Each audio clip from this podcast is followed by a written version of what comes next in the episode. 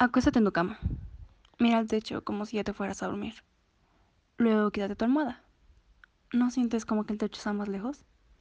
Casi como si en un movimiento se volvió inalcanzable. Algo que antes sentía cerca ahora está más lejos. Qué asíntoto, ¿no? Por un momento me creía capaz de tenerlo en mis manos. Al otro se volvió algo tan lejano que mi melancolía de la noche sería capaz de decir que es digno de admirar.